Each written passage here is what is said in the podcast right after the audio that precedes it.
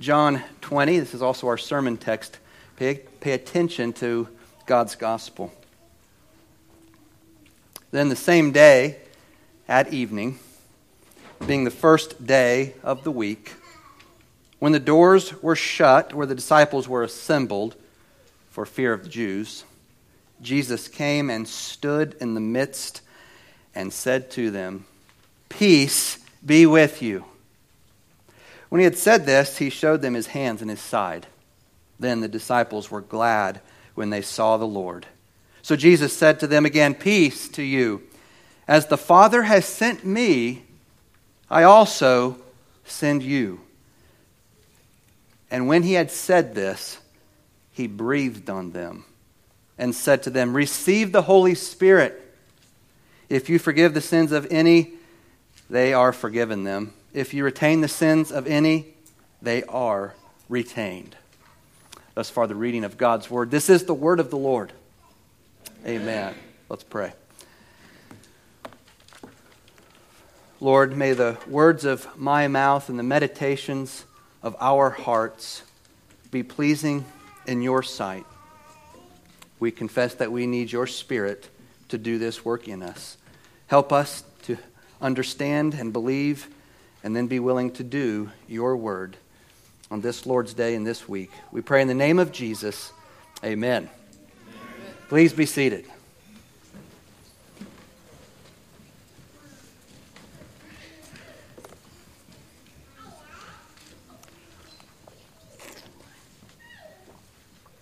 You're probably familiar with the practice of preaching on the so called seven last words of Christ. A lot, I've, I've never done it, but a lot of preachers do it during Holy Week or on Good Friday in particular. The seven last words of Christ are typically understood to be those words spoken by Jesus in, in the hours leading up to his death on the cross. Father, forgive them, for they know not what they do. Woman, behold your son. Today you will be with me in paradise. I thirst. My God, my God, why have you forsaken me? Father, into your hands I commit my spirit. Finally, number seven, it is finished.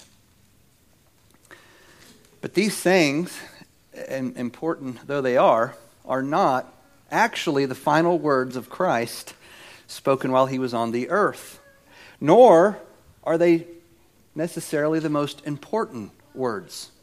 To say these are the last words of Jesus is to imply that he didn't rise from the dead, perhaps. It's also a failure to recognize that some of his most important sayings came after his crucifixion.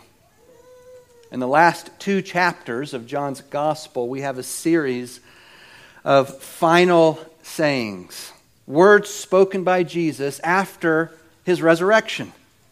And to my mind, these are even more significant. They lay greater claim to our attention than, than the sayings more commonly thought of as the sayings, the last sayings of Jesus. Not only that, but the, what we find in John 20 and in John 21 no less than seven sayings on the lips of the resurrected Christ. Peace be with you. Chapter 20, verse 19. As the Father has sent me, I also send you. Verse 21. Receive the Holy Spirit. Verse 22. Do not be unbelieving, but believing. Verse 27. Blessed are those who have not seen and yet have believed. Verse 29. Feed my sheep. Chapter 21, verse 16. Follow me. Chapter 21, verse 19. Today, we'll look at the first three of these sayings. One Bible teacher has said that the first one, peace be with you, is the great bequest. Bequest means legacy. The great legacy, the great bequest. The second one, as the Father has sent me, so I send you, is the Great Commission. And the third one, receive the Holy Spirit is the great consolation.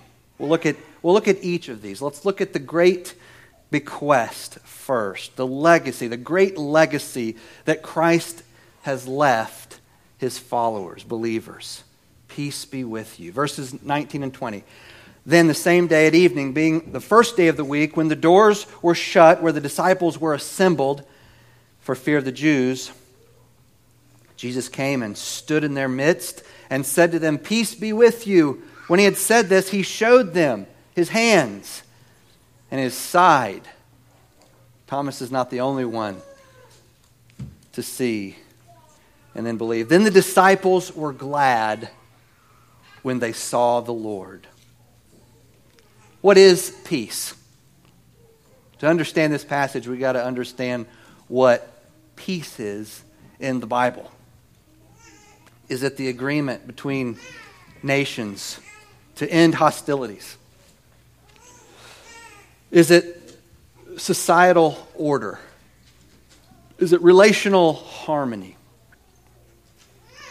Well, yes and no. Those are outworkings of, of the peace of God, but n- none of these ideas do justice to the shalom that, that Jesus is speaking of here in this passage, to the shalom that God gives. In the Bible, peace or shalom in the Hebrew means two things, and Jesus means both of them here.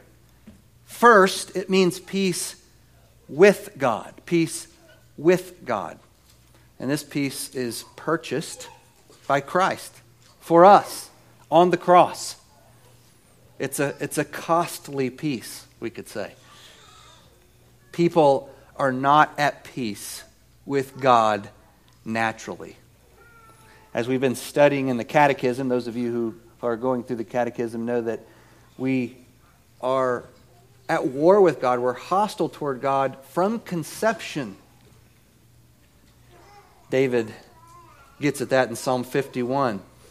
Romans 5 1, though, says, Therefore, since we have been justified by faith, we have peace with God through our Lord Jesus Christ. So that same, in that same passage, Paul, Paul talks about our enmity, our, that we are enemies with God. But while we were enemies, God came and made peace with us through Jesus Christ. Colossians 1:20 says that through Christ God reconciled all things whether on earth or in heaven.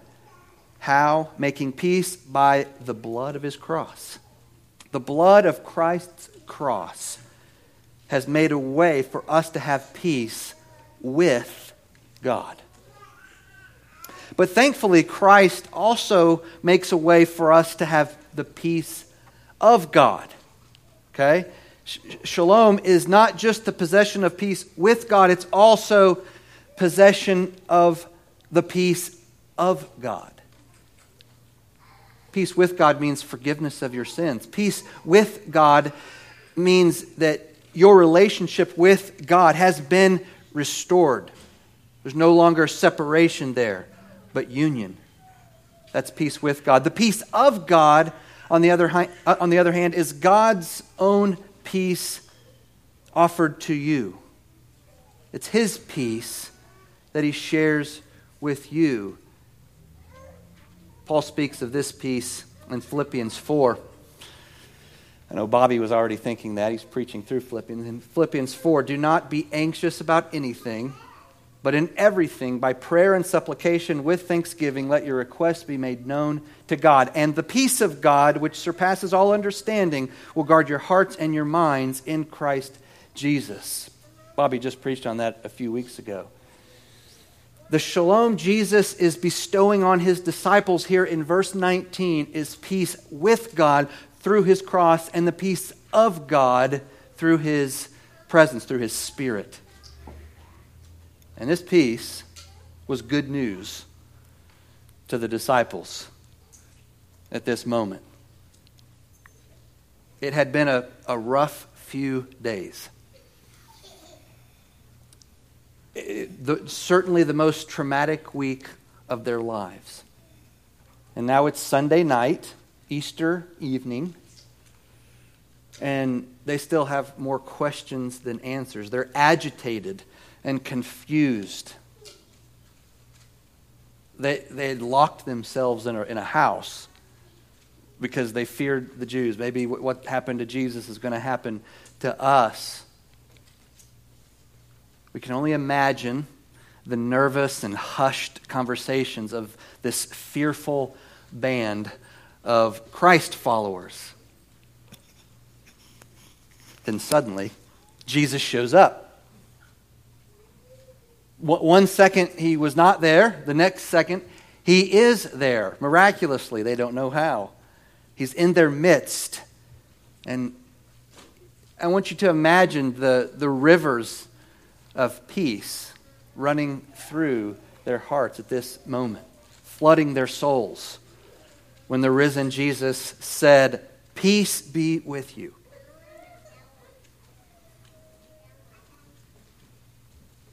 As Jesus was bestowing on them the shalom of God, verse 20 says that, that the disciples were inspecting Jesus' body, his hands, his side, the wounds, just as Thomas will do a week from now, eight days from now, if you will. And they were glad to see him. They were glad to see their risen Lord. They were beginning to experience the peace of God that surpasses all understanding. This was the beginning of their ownership of that peace of God. The peace of God that he shares with his people. Jesus is giving it to them. He's accomplished their ability to have the peace with God, and He's giving them peace of God. Do you know this peace? Do you possess it?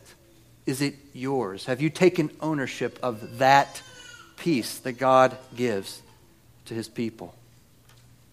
You can't find it anywhere other than in Christ. You can't find it in the world. Most most of us, most Christians, are fully aware that peace with God comes through Christ alone. At least we know to confess that, and we believe it. But a lot of us make the mistake of thinking that the peace of God can be found outside of Christ, perhaps, in earthly things, in things that are passing away, even in, in good things that are passing away in worldly success and possessions and friendships and careers and retirements and marriage and children and houses and creaturely comforts and conveniences. It's not all other things. Other things also threaten your peace. Life is full of difficulties. Many, many of the, of the hearts and minds in this sanctuary this morning are flooded with anxieties or potential anxieties, temptations to be anxious about something or some things. Some of you have recently shared your particular trials with me and, and others. You're dealing with upsetting events, disappointments, loss of an old way of, of life, loss of close companions realization of that things are different than you thought they were at, at work or in family or in relationships or at church. Some of you haven't shared with anyone the reasons why you, like, like these afraid disciples, these fearful disciples, why you are agitated or fearful or confused or sad. Yet Jesus offers peace to you in the midst of your difficulties. He meets you right where you are, and He can come suddenly. He can do that. He can come suddenly. And, and sometimes He shows up unannounced, as He does in verse 19. And you don't, you don't know how He got in but He's blessing you and giving you peace unexpectedly. He does that. But He always shows up. He always shows up when you seek Him, when you open the door and let Him in. Behold, Jesus says, I stand at the door and knock. If anyone hears my vo- voice and opens the door, I will come into him and eat with him, and he with me. The legacy of Christ, his great bequest, is the peace that he leaves behind for his people. He's gone, he left, but his peace remains. And it's a peace that he continues to give. There's an endless supply of this peace. It's a peace that you have when you are in Jesus and he is in you. As that verse from Revelation 3 that I read. I come in to him and eat with him, and he with me. It's a peace that you have when Christ is eating with you and you are eating with Christ in that sweet communion. Communion with God.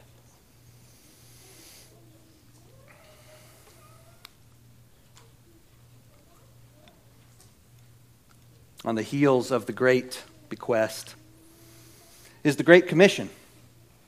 In verse 21, so Jesus said to them again, Peace to you. As the Father has sent me, I also send you. This is John's version of the Great Commission. The Great Commission, is, it, we think of it as occurring at the end of Matthew 28. It's the, maybe the fullest one. It's the one that I say at the end of every service. But it occurs in some form five times in the New Testament. Once at the each at the end of each gospel, and then once at the beginning of the book of Acts. In each case, there, there's, the emphasis is a little bit different. Matthew emphasizes Christ's authority. All authority has been given to me in heaven and on earth. Go therefore and make disciples. Mark highlights the final judgment. Mark 16, go into all the world and proclaim the gospel of the, to the whole creation. Whoever believes and is baptized will be saved, but whoever does not believe will be condemned. Luke presents the commission as the fulfillment of prophecy. And Jesus said to them, Thus it is written that the Christ should suffer and on the third day rise from the dead, and that repentance for the forgiveness of sins should be proclaimed in his name to all nations beginning from Jerusalem.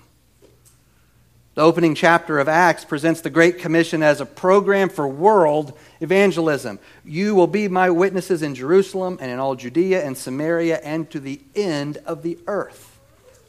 In John, Jesus says, As the Father sent me, so I send you.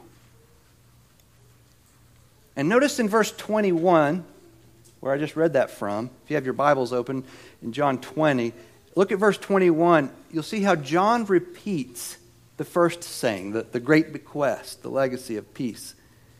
Peace be with you. So it's, so it's, it's closely connected to the commission. He gives them peace again. He reiterates the peace, and then he says, As the Father has sent me, I also send you. This is not accidental. There's a logic to this. He's not, he's not using unnecessary words, repeating himself.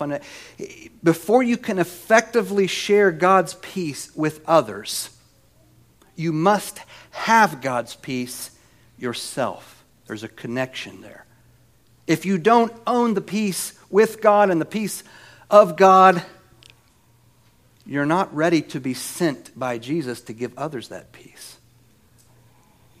John Stott has some incisive comments on this verse. He says, We learn then that the church's very first need, before it can begin to engage in evangelism, is an experience and an assurance of Christ's peace. Peace of conscience through his death that banishes sin, peace of mind through his resurrection that banishes doubt. Once we are glad that we have seen the Lord, and once we have clearly recognized him as our crucified and risen Savior, then nothing and no one will be able to silence us. What a great quote. But the most important connection in verse 21 is actually not the one between Christ's peace and Christ's commission. The emphasis in this verse is on the connection between God's commission of Christ and Christ's commission of us. Do you see that in verse 21? These words are more than just a command to evangelize, to share our faith. They also establish a pattern for us as we evangelize. The key words are as and also. As my Father has sent me, I also send you. Some translations say something like, As my Father has sent me, so in the same way I send, I am sending you. This means that our mission in the world, our mission to the world, is to be patterned on our Lord's.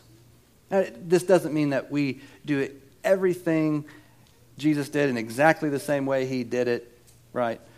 There's, there's individual application here. But it does mean that Jesus was the first missionary, and our labors are to be conducted generally like his, in imitation of him. So, what, what's this mean specifically? Well, let's, let's reach back in John's gospel and think about this. First, it means that just as Jesus was sent into the world, so we are sent into the world. Do you remember where Jesus says that explicitly back in John 17 in that high priestly prayer? He's talking to his Father and he says, As you sent me into the world, so I have sent them into the world. So we have to read that into this condensed version in chapter 20. Our being sent is, be, is our being sent into the world. James Boice calls this the principle of incarnation, the principle of becoming one with those we would help. Okay, that's what Jesus did. He it was literal incarnation, right? God became one of us. But the principle of incarnation applies to us. Boice continues Think how significant it is that Jesus came into the world. It means that he did not stay in heaven, though he certainly could have. It means that he did not shout words of salvation to us from the safety of heaven's rampart, ramparts. Having determined to come down to us, he divested himself of his glory and appeared in humble form. He actually became human, just like us. He was born, he grew, he suffered. Eventually, he died. That's what it means to come into the world. Since this is the way Jesus came into the world, this is the way we also are to come into the world. We are to become one with those to whom we are sent. We are to identify with them. And if we do not, if we fail to carry out, if we, if we fail to identify in this way, we fail to carry out the Lord's commission. This is hitting home, isn't it? It certainly is with me. We, most of us fall short precisely at this point, if we're honest. Most Reformed, most uh, evangelical churches struggle with this. We fall short at this point. We sometimes give in to the temptation to retreat from the world rather than infiltrating the world, despite our triumphant eschatology, theology. We fail to enter into the world of those who need the peace that we have, that we've been given, that we have to offer. Christ is sending us into the world, just as the Father sent him into the world. That's Jesus' comparison, not mine. Just as, just as you sent me into the world, so I send them into the world. Think about what that meant for Jesus to be sent into the world, what he had to give up, the sacrifices that he had to make, even before going to the cross. Are we willing to go where Jesus is sending us? Are we willing to be sent?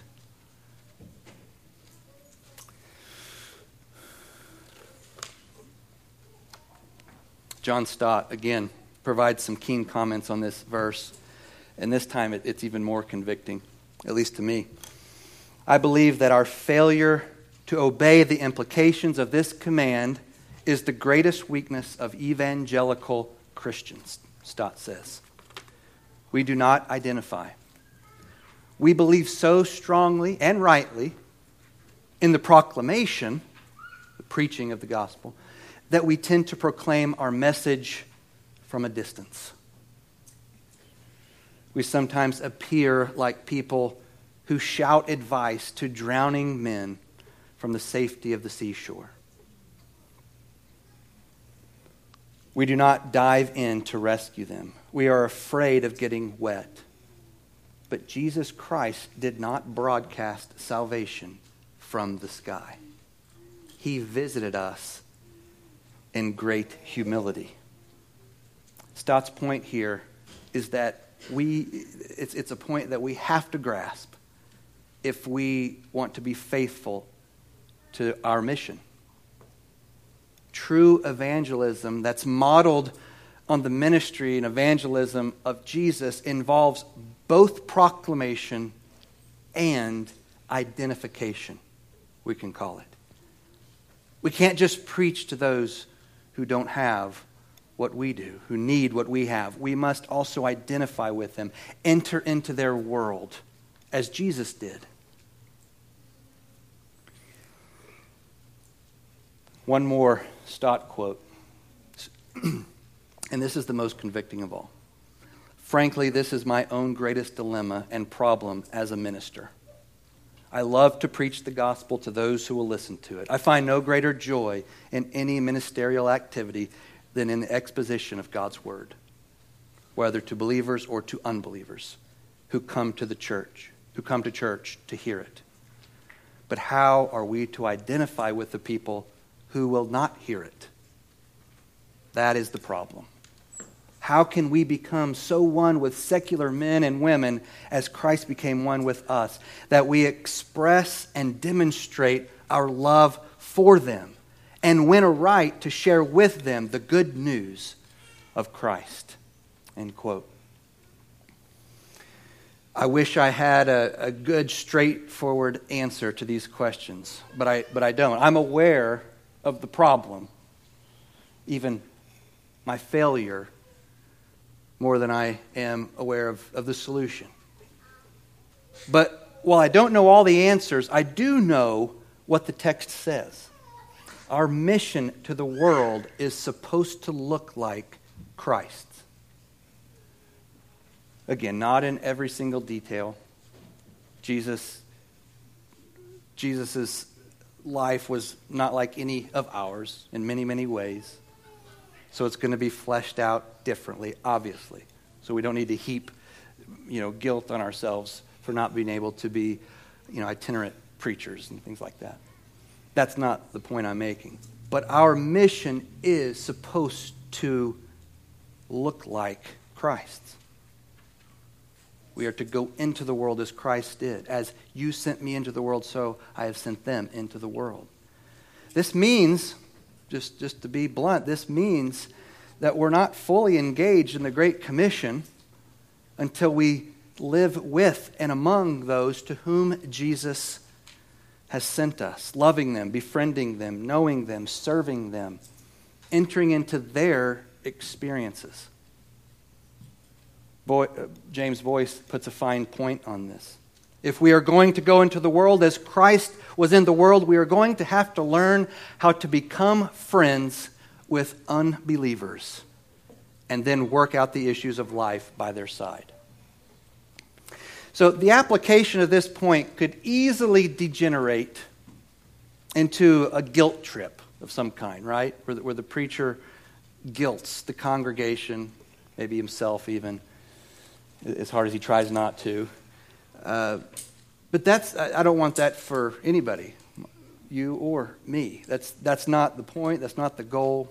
That's not a good application. You gain nothing by beating yourself up for your shortcomings in this area. You also do yourself no favor if you try to make up for, the, for, for past failures, perhaps by putting unreasonable expectations and demands on yourself going forward. So, what is the takeaway then? What, you know, we need to feel a certain amount of discomfort, maybe. We could call it good kind of guilt that, that urges us to repent. And, but what's the takeaway? How do we move forward? The work of evangelism, again, if we're imitating Jesus, the work of evangelism begins in the prayer closet. Jesus never would have been able to accomplish his mission to the world apart from constant communion with God, with his Father. It was the Father who led Jesus to the woman at the well. It was the Father who brought Nicodemus to Jesus. Jesus, or God, I should say, the Father brought certain people to Jesus at the right time, and he sent Jesus to certain people at the right time. I've noticed in my own life when I, when I am seeking God for opportunities to share my faith, He sends people to me. And He sends me to people, apart from anything that I could orchestrate. And when the Lord does this, our job, your job, my job, is to enter into their experience and love them the way Jesus loves you, loves people. So, how about th- this week we commit to spending time in prayer, seeking God, asking God to show us where He is sending us? Ask God this week to show you where He is sending you, who He is sending you to and what it looks like for you to enter into the lives of others, into the life of someone else who needs the peace of who, needs peace with God and the peace of God. After giving the Great Commission, Jesus gives the great consolation in verses 22 and 23. And when he had said this, he breathed on them and said to them, Receive the Holy Spirit. If you forgive the sins of any, they are forgiven them. If you retain the sins of any, they are retained. Verse 22 is sometimes called John's Pentecost. Jesus breathes the Spirit on them. It's sort of a, a proto Pentecost, but there's obviously more to come 50 days later uh, on the day of Pentecost when he gives his Spirit in fullness to the church. And throughout Scripture, the Holy Spirit uh, is, is, is sort of the climax of God's activity, his expression in the world. At the beginning of the original creation, you remember, in the very first pages of Scripture, the Spirit was hovering and directing God's actions in the world. And now, here at the beginning of the new creation, the Spirit is doing the same thing. Same Spirit doing the same kind of thing in the new creation. At the beginning of the original creation, God breathed life into the first human. The, the first that he had just created. He, he breathed life, the breath of life, the spirit of life, the ruach of life. At the beginning of the new creation, the God man Jesus breathes new spiritual life into the new humanity that he is creating. See, God is, Jesus is in the place of God in that comparison because he is God. Jesus is creating a renewed human race, a new humanity, the spirit filled church.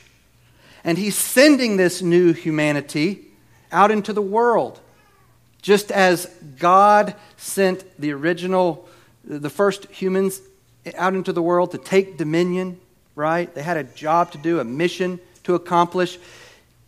With this new humanity and this new creation, God, Jesus, the God man, is sending us, the spirit filled church, the new humanity, out into the world to tell people how to have God's peace through the forgiveness of their sins. Do you want to be part of God's mission to the world? You are.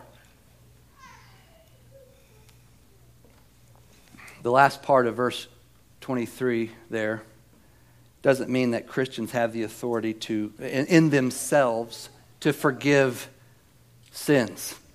Only God has the authority in Himself to forgive sins. But Christ is saying, that's a, you, you know, we could preach a whole sermon and, and talk about the difficulties and the, the debates on verse 23. You know, God, Jesus says, if you forgive, then they're forgiven. If you retain the sins, they're retained. But Christ is saying that he has given his church the keys of the kingdom. And in fact, most scholars believe that what he says here is the same kind of thing that he says in Matthew 16 and Matthew 18 when he talks about the keys of the kingdom and, and you know, when you bind on earth has, has been bound in heaven. It's that same, it's the same sermon, but he says it different ways, just like itinerant preachers do. They same sermon, but you know, different applications or worded differently. That, that's what's going on here. The same ideas are, are packed in to this, this little verse. And these keys of the kingdom that, that Jesus gives his church include proclaiming to people that their sins are forgiven in Christ, or negatively, that their sins have not been forgiven because they are outside of Christ, not in Christ. And, and the, the second part of each statement there in verse 23 is in the passive voice. Okay? And what that means is that it is God is the one acting. It's, it's a divine passive. God is the one doing, God is the one forgiving sins first, fundamentally. God is the one retaining sins first, fundamentally. So we could read verse 23 this way If you forgive the sins of any, they have been forgiven by God. If you retain the sins of any, they have been retained by God. Now, Jesus is obviously not saying that, that the church, his apostles, anyone is infallible when they, when they do this, right? That's not his, only God's is infallible. But he is sort of delegating a certain responsibility, we could say delegated authority even, to proclaim, announce what is true in heaven, what God has already done and said, and to make it known publicly, to communicate it, whether for comfort or for the conviction of sins. That is a role that Jesus gives the church. So Jesus isn't saying that our forgiveness, our decision that somebody is forgiven, triggers God to forgive them. So what, what happens on earth or in the church on earth, I'm going to honor it every time. Some kind of, you know, no, that's not what's going on here. It works the other way, actually, and that passive voice is important. God forgives, and we recognize and proclaim what He has already done. So as you go into the world making disciples, you are to announce and explain in agreement with God the forgiveness that people have in Christ and the condemnation that people have outside of Christ. There's a corporate dimension to this, as I'm getting at. When the church baptizes someone or welcomes someone into membership, it recognizes publicly that this person's sins have been forgiven by God. This person is right with God. Okay? Again, it's not infallible, but it's, it's our job to do it as, as a church, as the body of Christ, to recognize those who are in Christ. When the church excommunicates someone or refuses to welcome someone into membership because they're not following Christ. the church is making the claim that this person's sins have been retained by God. Okay? We're proclaiming something that we believe already to be true by God's standard. So, what Jesus is talking about here is not just the job of the preacher on Sunday mornings, right? When, when, when he declares to you that, you that your sins are forgiven after the confession of sins. That, that's certainly one application of what Jesus is getting at here. But the message of forgiveness in Christ and the message of condemnation outside of Christ is the message of the church. And Matthew 16 and 18 makes that abundantly clear that this is not limited to the apostles or even just to preacher, you know, ministers. It is delegated to the church, the body. And it's the message of every Christian in the body of Christ, too. It's the message that you must take to the world, into the world. It's the message that you must communicate to those whose lives you enter into. It's good news. It's a gracious message. It's not harsh, it's the truth. And there's mercy and grace and good news in it.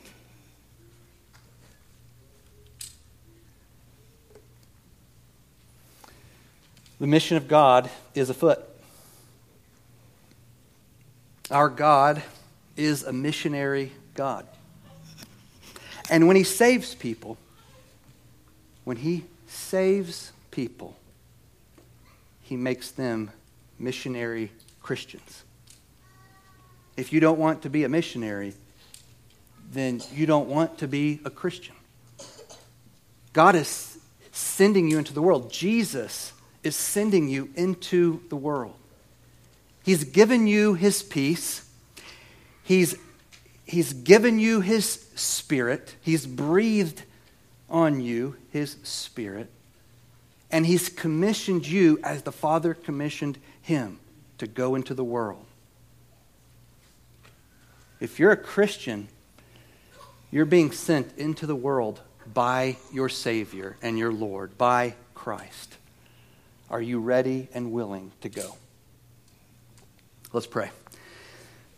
Father, make us ready and willing to be sent by Christ, even as He is sending us.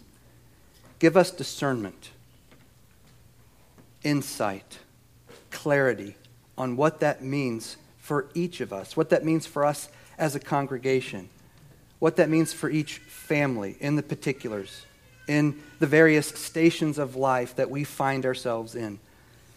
Help us to know how to be faithful to the commission that we've been given by Christ, to know where in this world we are to go into and how.